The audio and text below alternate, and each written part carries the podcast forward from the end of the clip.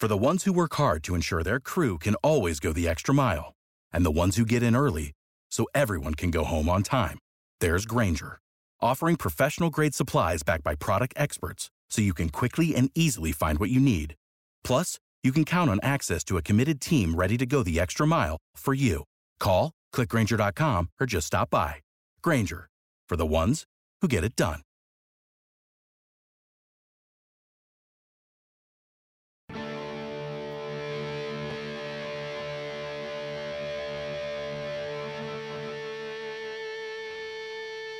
Sandy Clough and Sean Drotar. Weekdays at 2 on Mile High Sports. Delighted to be joined by our next guest. The Avalanche fall last night, two to one in overtime. All the scoring uh, didn't materialize as expected, but for the Avalanche, we broke it down. Maybe not the worst situation. Joining us is Katie Gaus from Altitude Television. Of course, you catch her on the Avalanche broadcasts over there as well as on other programs on the station. Uh, Katie underscore Gaus, G A U S, is the tag on Twitter. Katie, thanks for joining us. Hey guys, thanks so much for having me again. Uh, Sandy, I brought it up, and I'm, I'm going to steal it from him here because uh, I, I just happened to get to talk first. But when we're talking about this game last night, because Dallas had two games remaining, and now the Avs have two games remaining, the magic number for clinching the Central was really five points in the last three games. So even though they lost, and it feels disappointing to an extent, they're still on track. What did you take away from that game last night? Not only from the Avs, but even the Oilers as maybe the most two dangerous teams in the West. Absolutely. Well, I think one of the positives that you can take out of it, and and this was kind of for both teams, I would assume, is having the superstars really pretty well held off of the scoring sheet in terms of massive numbers. I think if we had been doing a You Bet Tonight show, we would have probably both been saying, look at all this scoring power on both sides. Look at the points these guys have. We would have probably been telling people to hammer the over. And it was very much a different game than that. So the positive for me would be seeing the Avalanche being able to play a strong defensive game. Obviously, they aren't getting the win the way they'd like, but there were moments in that game that really stood out as some incredible playoff style hockey, some very gutsy efforts that four minute penalty kill for me was kind of the highlight of the game in terms of the Avalanche just a full team effort and the commitment you were seeing to to defense.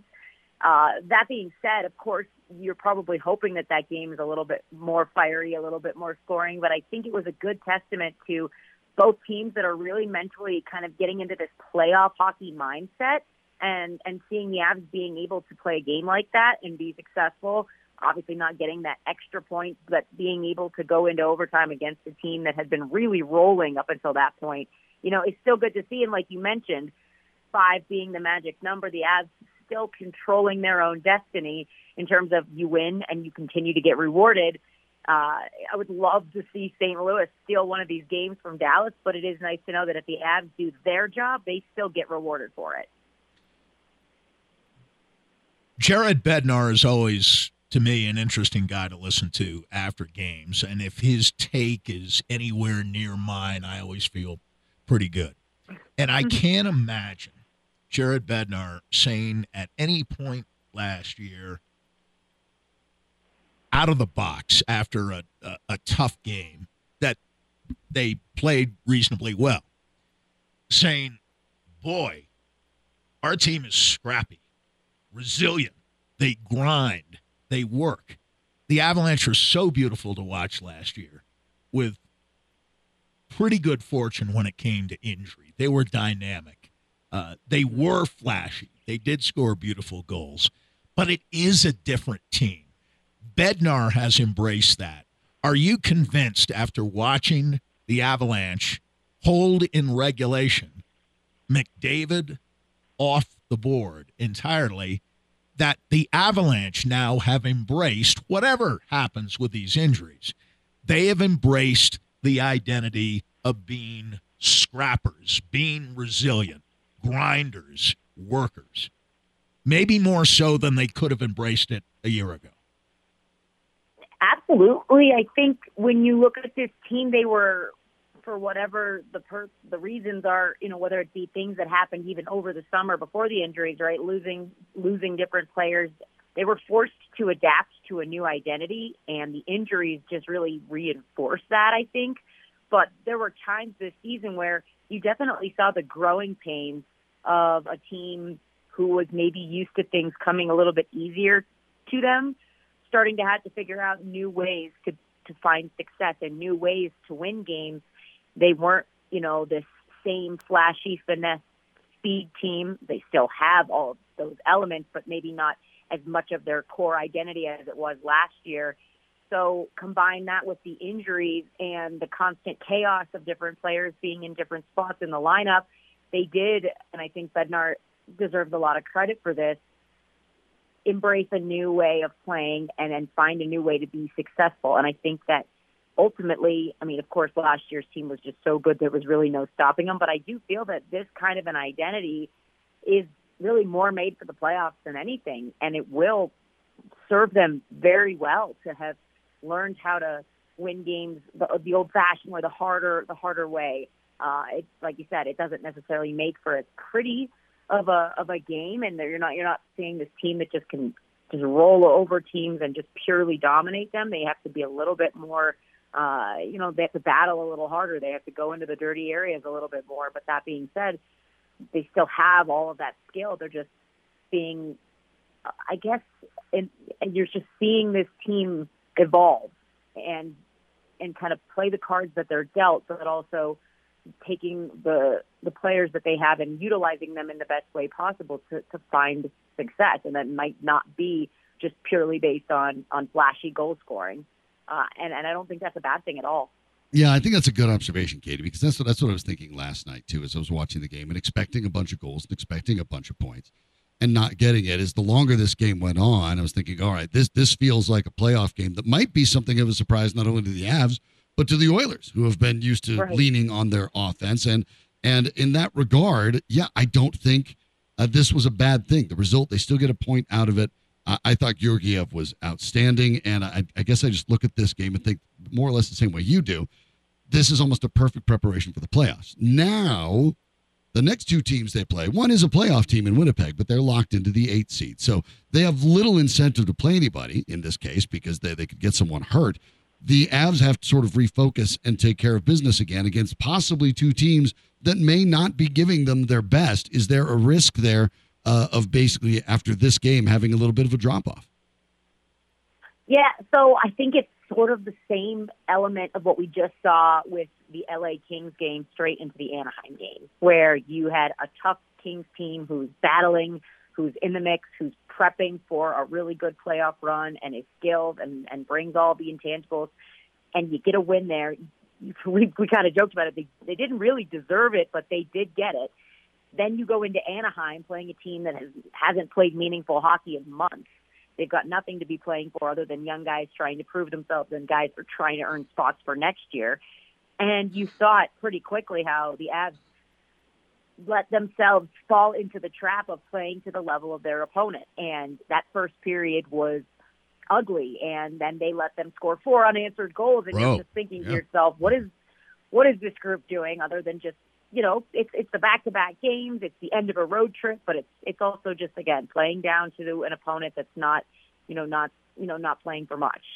But when the skill figures it out and when the team flips that switch, they're able to do that. Now you can't do that in the playoffs, but for these last two games, I do think it will be a challenge to bring a high intensity despite the fact that your opponent is not going to and and and they may not even be playing some of their better guys like you mentioned uh, you know you don't want to risk injuries when you're you're you're kind of set in stone where you're facing for the playoffs and I mean the Avs need to use the internal motivation that they've had to rely on earlier this year to to will themselves to being on top of their game despite who they're playing. It shouldn't matter, and, and ultimately that's what you need in the playoffs as well. So I think this will be a good test for them of how can they control their own motivations and not let their opponent, good or bad, influence the way they come out and play. And, and, and knowing that this game is so important for these two points, for these final potential four points, that's really what the Avs focus has to be. And you hope that they have learned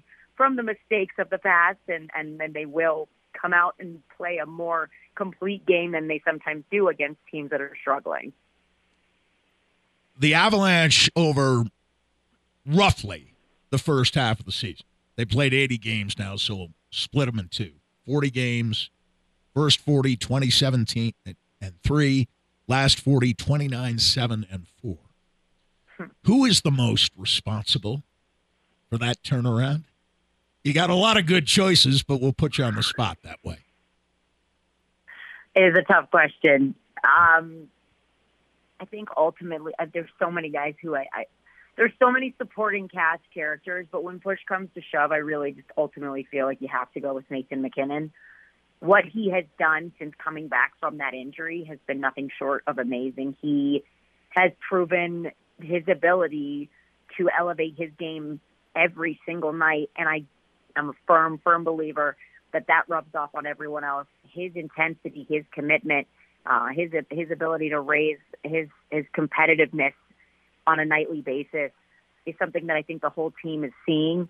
Even the habits that he builds in terms of how he's, you know, training afterwards and, and, and on off days, all of those little things I think are important. But he's just such a gamer, and coach has talked about it a lot that he knows when it's that time of year, you can start to just see it that, it, that the hunger for him just builds and builds, and and he starts to play out of his mind. And I mean, we we joke about it, but we just keep running out of adjectives to describe what he does on a nightly basis. But when you look at the number of first goals of the game he scored this year, meaningful goals to get the Avs going in the right direction to spark that offense.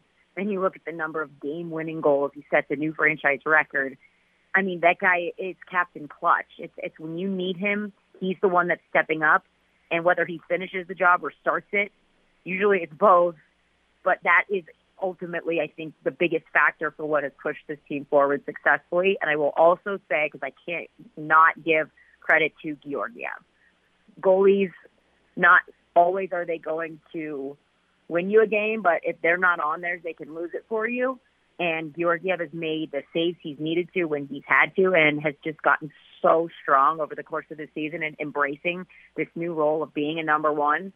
I think that's got to be one of the most pleasant surprises by far for management this year, having him pan out the way he has. That's a good point and a really good observation because I think we we agree. We've talked about that as well. As the year has gone on, Georgiev seems to be continuing to mature into that role and and the sort of the the blips of which there haven't been that many uh, bad games uh, over the course of the whole season. They have not come lately for the most part. I mean, he has really looked locked in. Yesterday, the defense was able to contain that phenomenal offense, 300 point scores uh, for the Oilers and hold them to only two, and only that, of course, was a power play at the end.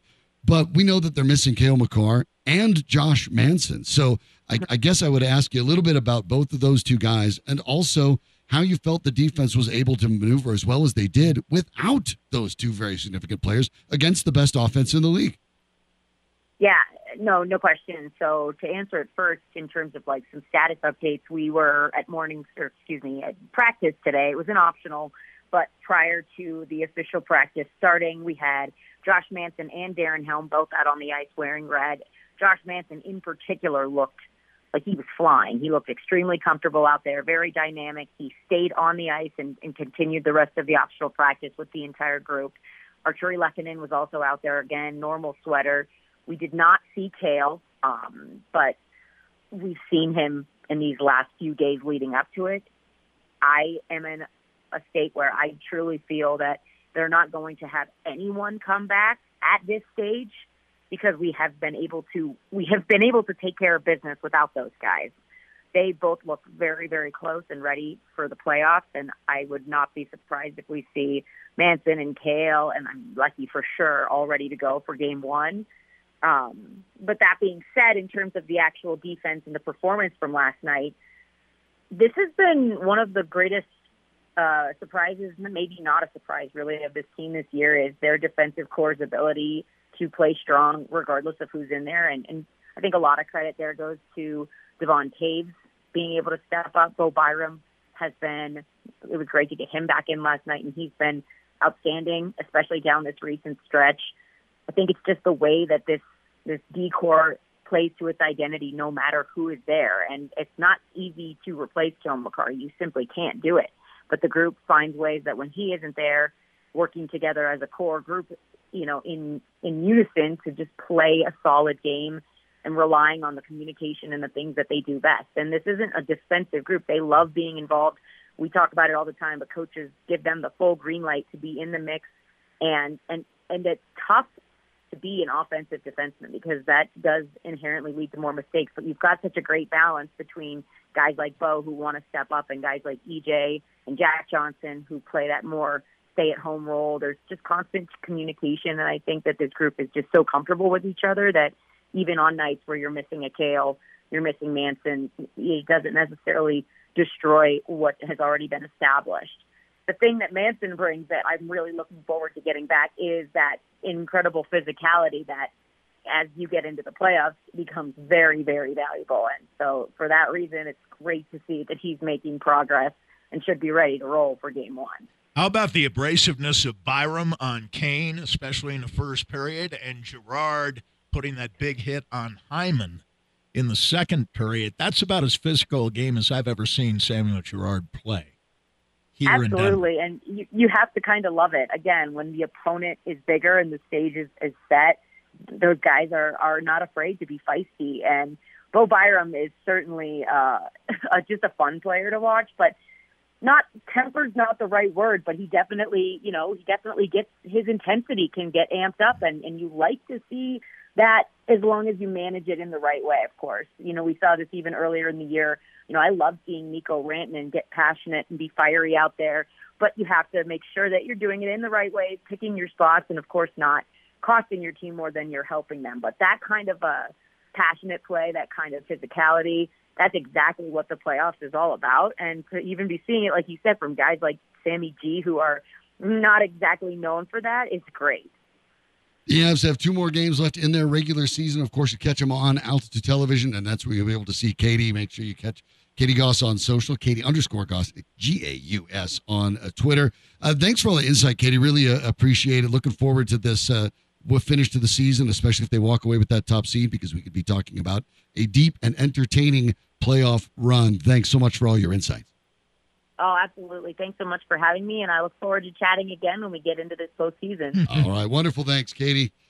Katie's uh, the, the point she was making really at the end was interesting, and of course, good news about the Avalanche. The idea that those guys may be ready when the playoffs start, but there's no reason to mess with it now, which I agree. Uh, and not only because of the the nature of their injuries, but I think the point that Katie made is really apt. This team's been taking care of business. Uh, they have not right. lost a lot of hockey games. Well, and they've and, lost seven games in regulation over a period of more than 90 days. Yeah. Seems like it's going okay there. So I, I, I don't know if there's a hurry to bring them back. And you're going to have home ice in the first round. Regardless. No matter what. They, they clinched that last night because of the loss for the Wild. So if Dallas were to surpass the Avs and win the Central, the Avs would take on the Minnesota Wild, but they would do so with home ice advantage. Obviously, that's not what you'd rather have than the Kraken, I don't think. But it's not like the standings are all that far apart. So uh, the Wild right now with 102 points, the Kraken with 100. So you know who, who knows? Well, that, that that that I think is the essential point that everybody needs to understand. First of all, the last two teams that won 62 games, a record now broken by Boston and smashed. Really, Boston's got 64, and they still have game to play, right? right. To get to 65, get to 65. And they have the points record at 133. But Detroit won 62 and 96, and the Avalanche beat them in the Western Conference Finals. And even more stunning than that was Tampa in 19 winning 62 mm-hmm. and getting bounced in the playoffs in the first, first round, round in four straight games by the Columbus Blue Jackets, of all people. You just don't know when it comes to the postseason. I mean, think about this Carolina with 111 points, New Jersey with 110 points, Toronto with 109 points. They'd all be tied or ahead of Vegas for the top seed in the West if they were out here. And Pretty I, remarkable. I promise I will leave this alone after I make once again the point that two of the top five, maybe two of the top six teams in the NHL will be playing in the first round of the playoffs, New Jersey and the Rangers. And one of the top five or six teams in the NHL, one, definitely one of the top five teams the second half of the season, will be gone after the first round. Two of the top five teams in the league, without question, during the second half of the season, of those two, one will be gone after the first round. Blink and now I'll leave it. that alone. It can I'll be interesting. The Denver Nuggets, of course, awaiting their opponent. They have streamlined it. It's down to three. What do we expect to see tonight? What would that mean for the Friday matchup that would determine the Nuggets' opponent? We'll talk about it next on Mile High Sports.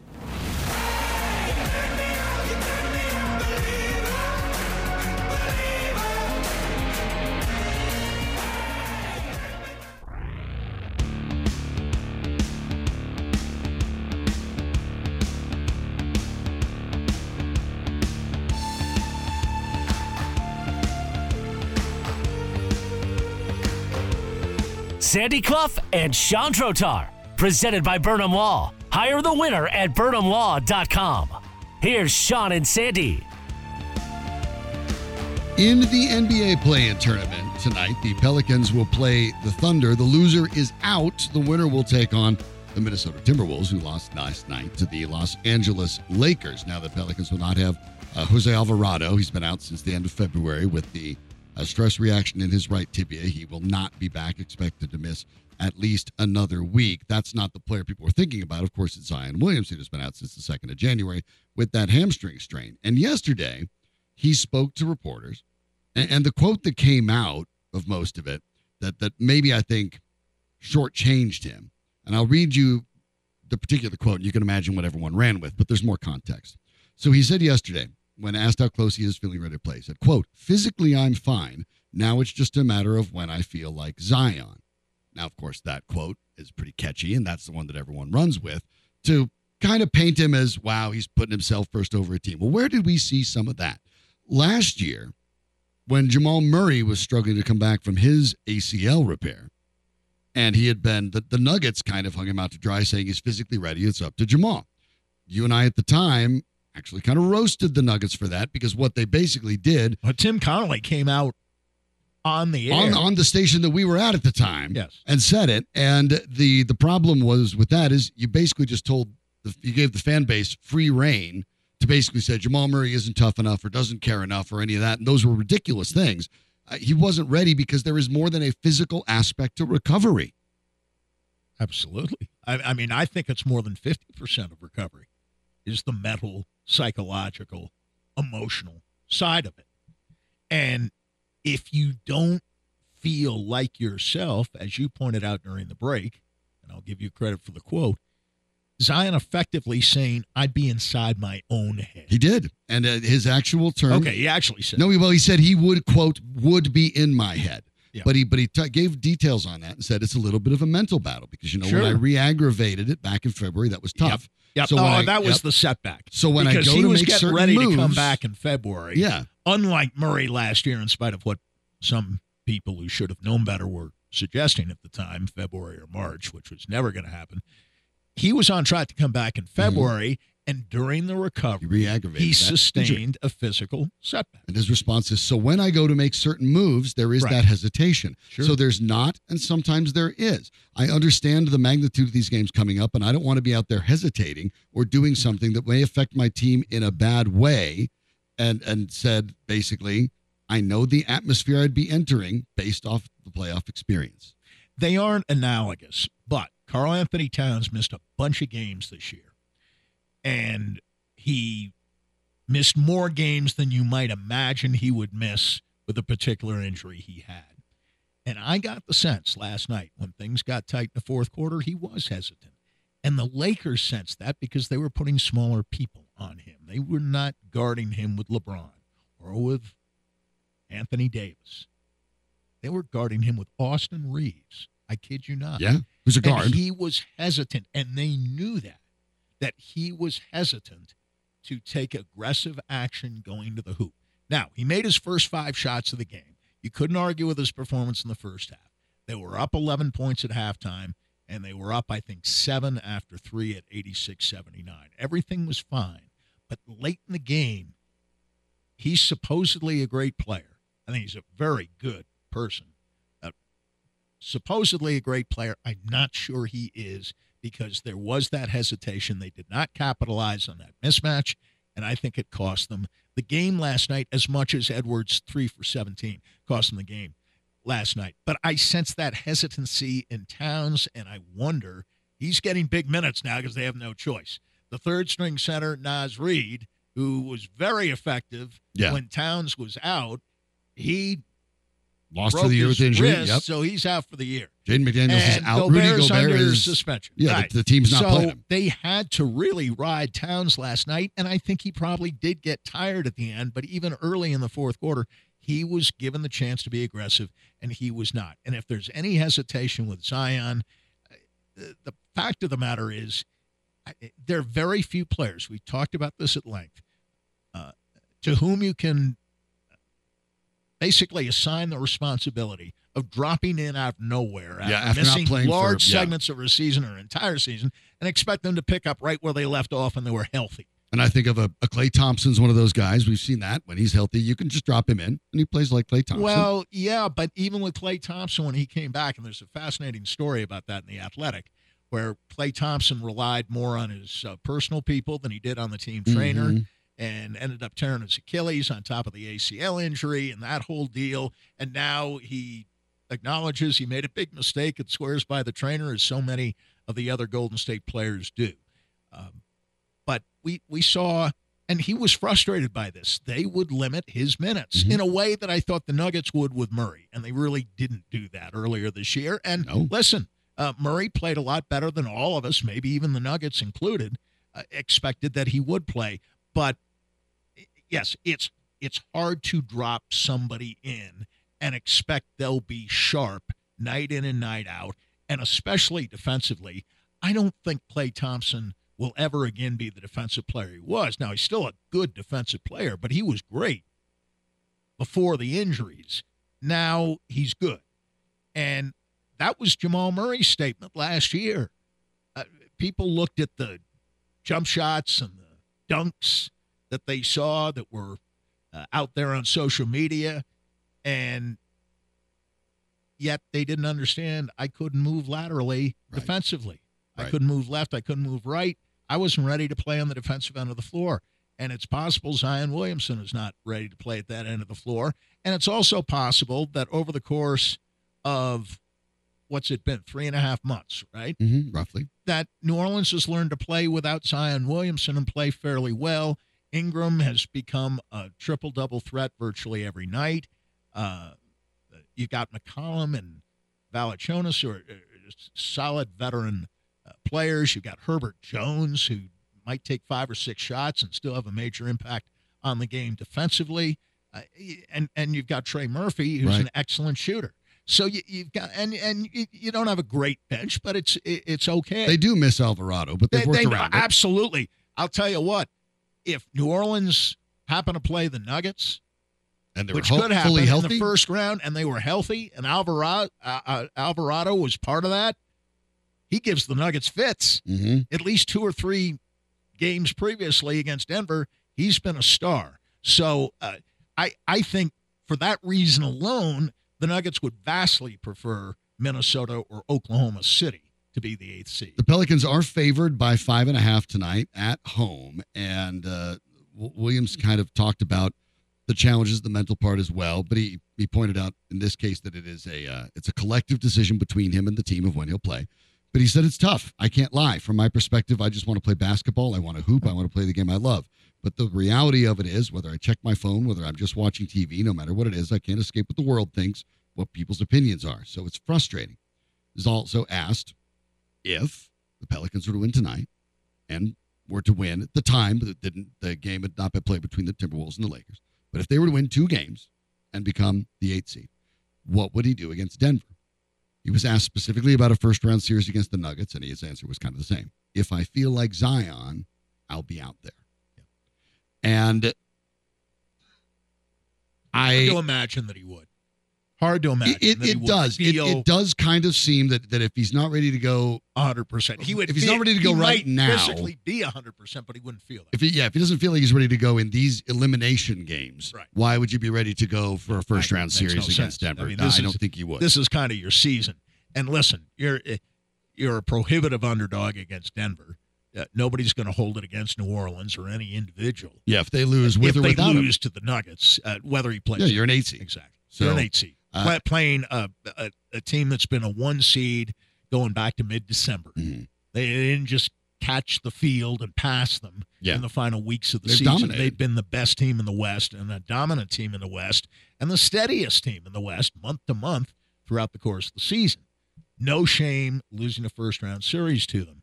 Uh, I do think it might be more aggravating if the Nuggets had to play New Orleans as opposed to Oklahoma City and, yes, Minnesota. I, I think uh, majoring in stupid would be a bad way to operate against a fresh Nikola Jokic. Yeah, who uh, you can say whatever you'd like about his uh, basketball acumen, but stupid is never going to come up. He might course might be one of the Of smartest in the moment players the game has Can ever seen. Can you imagine if they didn't have Mike Conley?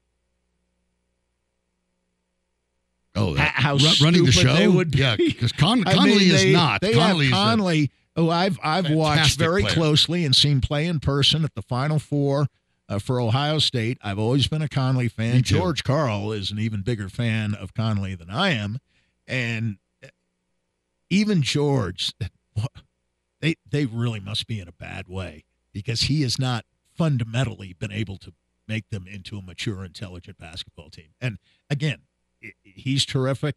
I think they have a very good coach. And I think the coach the other day, not last night, but the other day, uh, made mention of the fact when guys were punching out walls and teammates. He mentioned the word immature in his postgame presser about four times. Immature. Yeah, Four times. I I think for the Nuggets, and I'm curious what you, what you think as well. Our, our number here is 303 831 1340. I'm I'm I'm sort of with you. I, I think the Pelicans, because of the nature of the way they play, I think I think uh, that Ingram is is a threat that is difficult for the size makes it difficult for Aaron Gordon to neutralize. Yeah, I, Uh, I I think he's one of those I- I think Valanciunas is, um, really they can't really Yeah. defend. Valanciunas, No, bounce- yeah, but but I he, think he isn't afraid of Jokic. Yeah, but that's he won't thing. outplay. He won't play him, but he is. But the the guys that have been able to have the big body and have some skill, and he's most certainly does, and is No not is not going to No doubt. back down from Jokic physically at any Oh, no. point in time. Those have been guys that historically can give him trouble. Uh, Anthony Davis is another one of those guys that has And- has played the the Jokic that way, and I think that's been a concern. And we know what kind of scorer C.J. McCollum is. Uh, So I- well, we remember a certain seventh game yeah, that C.J. McCollum almost single-handedly, not Damian Lillard, C.J. McCollum almost single-handedly Well, beat the Nuggets. Still averaging twenty point nine a Yeah. night, and, And, uh, he can still get it done. I, I think now you you look at what happened last night, and uh, you know LeBron and Davis combined for ten turnovers, but boy were they good. Uh, LeBron thirty points, ten rebounds, six assists, a steal, and two blocks. Davis twenty four points, fifteen rebounds, four assists, two steals, three blocks. Um, they don't need a lot out of a third score. And last night, Schroeder came off the bench with 17, Yeah. I believe. Yeah. And James, I- don't know if you caught the post game interview. I didn't catch the post game. Uh, no. Allie LaForce was doing the Oh, post game okay. interview Sure. for TNT. And she's talking to LeBron, and the score is 95 95 in the final seconds. And LeBron drives through the lane, and even knowing how LeBron plays, I'm expecting LeBron to shoot. He passes in the corner to Schroeder, who recalled in the post game interview that he had missed a shot from that very spot before this year with a game on the line and was impressed by the fact that LeBron trusted him. So Allie LaForce is talking to LeBron and she asks him, You could have shot. Why did you pass to a guy coming off the bench who's, you know, kind of a streaky shooter? And LeBron says, That's the way I played all my life. That's the decision I've made. He hits and I've the been o- criticized he for hits it, the open man. but He's done it his whole career. How he plays, he makes the right basketball. Remember the championship with with Kyrie Irving did the same thing. Uh, he hits the open man, Right. And and But that's one I mean, of the things that makes him with all due respect, this is Dennis Schroeder. This is not Yeah, Kyrie it's Irving. not Kyrie Irving. Uh, it- this is Dennis Schroeder, and he knocks down the three. And I think it makes a difference to a guy like Schroeder in that Yes, situation that. LeBron trusts him. Yep, I agree. The Lakers move on. They are the seventh seed. We will find out tonight. Of course, 7:30 tonight. Uh, start tip here locally. Pelicans and Thunder. The winner will take on the Timberwolves. The winner of that game on Friday will take on the Denver Nuggets. Starting on Sunday, we know that the, that will be a Sunday start. But interesting part about the schedule. The schedule's been released for the Denver Nuggets first round playoff series, even though it's TBD. Does the league feel like ignoring the Nuggets? There are reasons to maybe look into that. I'll explain next on Mile High Sports.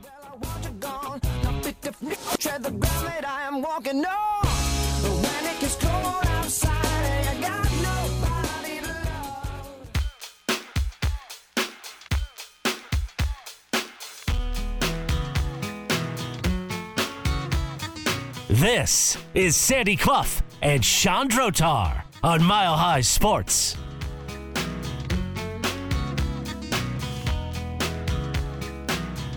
The Denver Nuggets are the top seed in the West, Sandy. They've been the top seed in the West, as you put it, since basically roughly mid December. They have been steady. They have dominated. They have essentially gone unchallenged for the remainder of the regular Almost season. four months that they have been the best team in the West. Starting on Sunday, where they will play the famed TBD, as we've explained, that'll be either Minnesota, New Orleans, or Oklahoma City. The Denver Nuggets will be the late game in every si- I mean, and the the late game. Every single game they play in the first round. By they will late, have you the, mean they will, eight thirty. they will have the latest start of any game on any night they play, including on nights in which they are not the westernmost team, like Sunday, in which the primetime 6 p.m. slot goes to the Clippers and the Suns, with the Nuggets coming on at 8:30 after that. I mean, at what point, if you're the Nuggets, and I get that you can you can play that card here and there, and I've I'm I've always of of two minds on whether it's a good idea or not, but let's put it quite simply. The schedule makers don't think you're a draw compared to the other teams. They don't necessarily believe in you because they don't think you have the star power of the other teams. And here you are as, as a team that has been as dominant in their conference and maybe even more so than Milwaukee has been in theirs because for a larger chunk of the year, Boston was holding that spot. But it's, Oh, it's sure. at least uh, uh, relatively equivalent? speaking, now the East is strong in the West. It is. I mean, I mean, you can argue, um, But if you're the and, Nuggets, you can go to the basketball reference simple rating system, and the top four teams in the NBA are all Eastern clubs. But I get, I get your point. but who's the best in the West in that by that rating system? Memphis, Okay, okay, barely ahead of Denver. Okay. It's five six, and I don't understand it either. Um, I'm not as deeply into the metrics as basketball references, but obviously I would put the Nuggets in the top five. Um, I'd put them ahead of Cleveland, but Cleveland's metrics are, are, are very good, especially on offense. Boy, they've they've got four guys who are big time scorers. Um, but yes, in the West, the Nuggets have been far and away the best team and the steadiest team. Both the best because their highs have been higher than anybody else's, and the steadiest just go by the month to month records. They haven't had a bad month.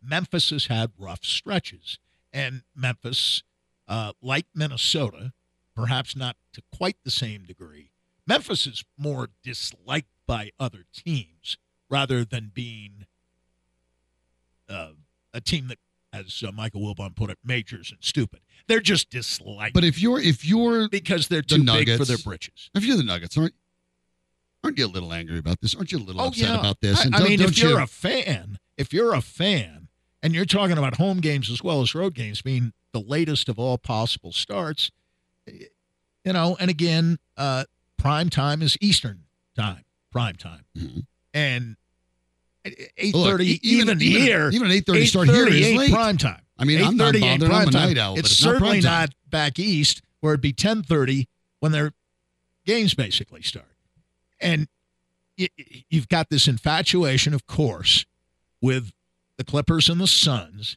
because you have two Hall of Famers who have both won multiple championships in Kawhi Leonard and Kevin Durant. Those are the featured players. And ESPN, TNT, NBA believes that people want to see those guys. more than they want to see the two-time MVP and possibly the three-time MVP. Although we both think that will not it's happen. it's not going to happen. I mean that that's going to be that's going to be Embiid because the writers are going to take the simplest answer of these other guys have two. We're going to give him one. Who cares? But but I I do think it's uh, again if you're a Nuggets fan and you're convinced that nobody really the NBA really cares. Um, that that's that's the reality. And so at the same time you have to look at this as an opportunity, as an opportunity to give yourself a, a little edge, to put that little chip on your shoulder. I don't think a guy like Jamal Murray is going to have any trouble with doing that. And, and in the end, there is a part of this. Uh, now, I, I talked about this yesterday, and we had a texter basically come at it with the sports cliche. Who cares who the matchup is? If you want to be the best, you got to beat the best. You're going to have to go through everybody. It doesn't matter. And I agree with that. But for the Nuggets themselves and for Nuggets fans who are frustrated, I guess I, I, I get it. At the same time, what have they done? This is a team that's never been to the finals. This is a team that's been to the Western Conference finals on only a couple of occasions. well, a little more often than that. Yeah. But yes, you're right. Well In- spread out. infrequently. See, 1978, 1985, uh, 2009, Yeah. and And bubble, in the bubble, of course. 2020, which was the last time that Jamal Murray performed in the playoffs. Mhm. Right. And However much that tells us, or how little that, but the, the bubble us. ends up being right. such You're- an anomaly that and people don't he- think of it as here's such. what, although they won't say this, in the last 20 playoff games the Nuggets have played, mostly outside the bubble, Mhm. six and 14. and, and that's the reality. And So, So i- that- if, you're the is the Nuggets, this is this is a, a splash of cold water to the face, and at the same time, it's also an opportunity to prove it. Prove it. You you, want to be you want to be taken. you, you've got home court, and you're other than Memphis, And you're the best one- home court team Yes. in the conference, 34 and seven. and you're going to face an eight Memphis seed. is 35 and six. an eight seed that's already played. Multi, uh, whoever Right. you're playing has already played Exactly two games while you've rested the whole week. That's right. That's a major advantage. He- Malone pointed that out a few weeks ago. So go hand go handle your business. Go blow this eight seed Right. out, whoever it is, four or five games. Sweep call it good. Five games. Yeah. and show the rest of the league that you're here for business because there's an there's a part of it that for the nuggets i understand the frustration i understand it for nuggets fans uh, you know how don't you get your respect well here's the thing you haven't earned it cool you put up a good regular season the nuggets have done that before uh, you've you've never gotten to the finals so of course nobody really looks at you as a team that could get there. And no, you don't. And here's the other thing: you don't have guys with rings The that were major contributors. The Clippers do, and Kawhi Leonard. The, the last- Suns do. Right. Kevin Durant. the, the last series they won comfortably, and I'm talking about the bubble here too. I'm not excluding the bubble. The last series they won comfortably was Portland in six games in 2019. That's four years ago. Mhm. That's the simple reality. Now, are they the best team in the West? I actually think they are. I think Phoenix, if they're totally healthy, would probably be favored against the Nuggets. And if you were to play that series 10 times, Phoenix maybe wins six or maybe even seven of it. If both teams are totally healthy. No other team in the West, I think, would have that with success with the Nuggets.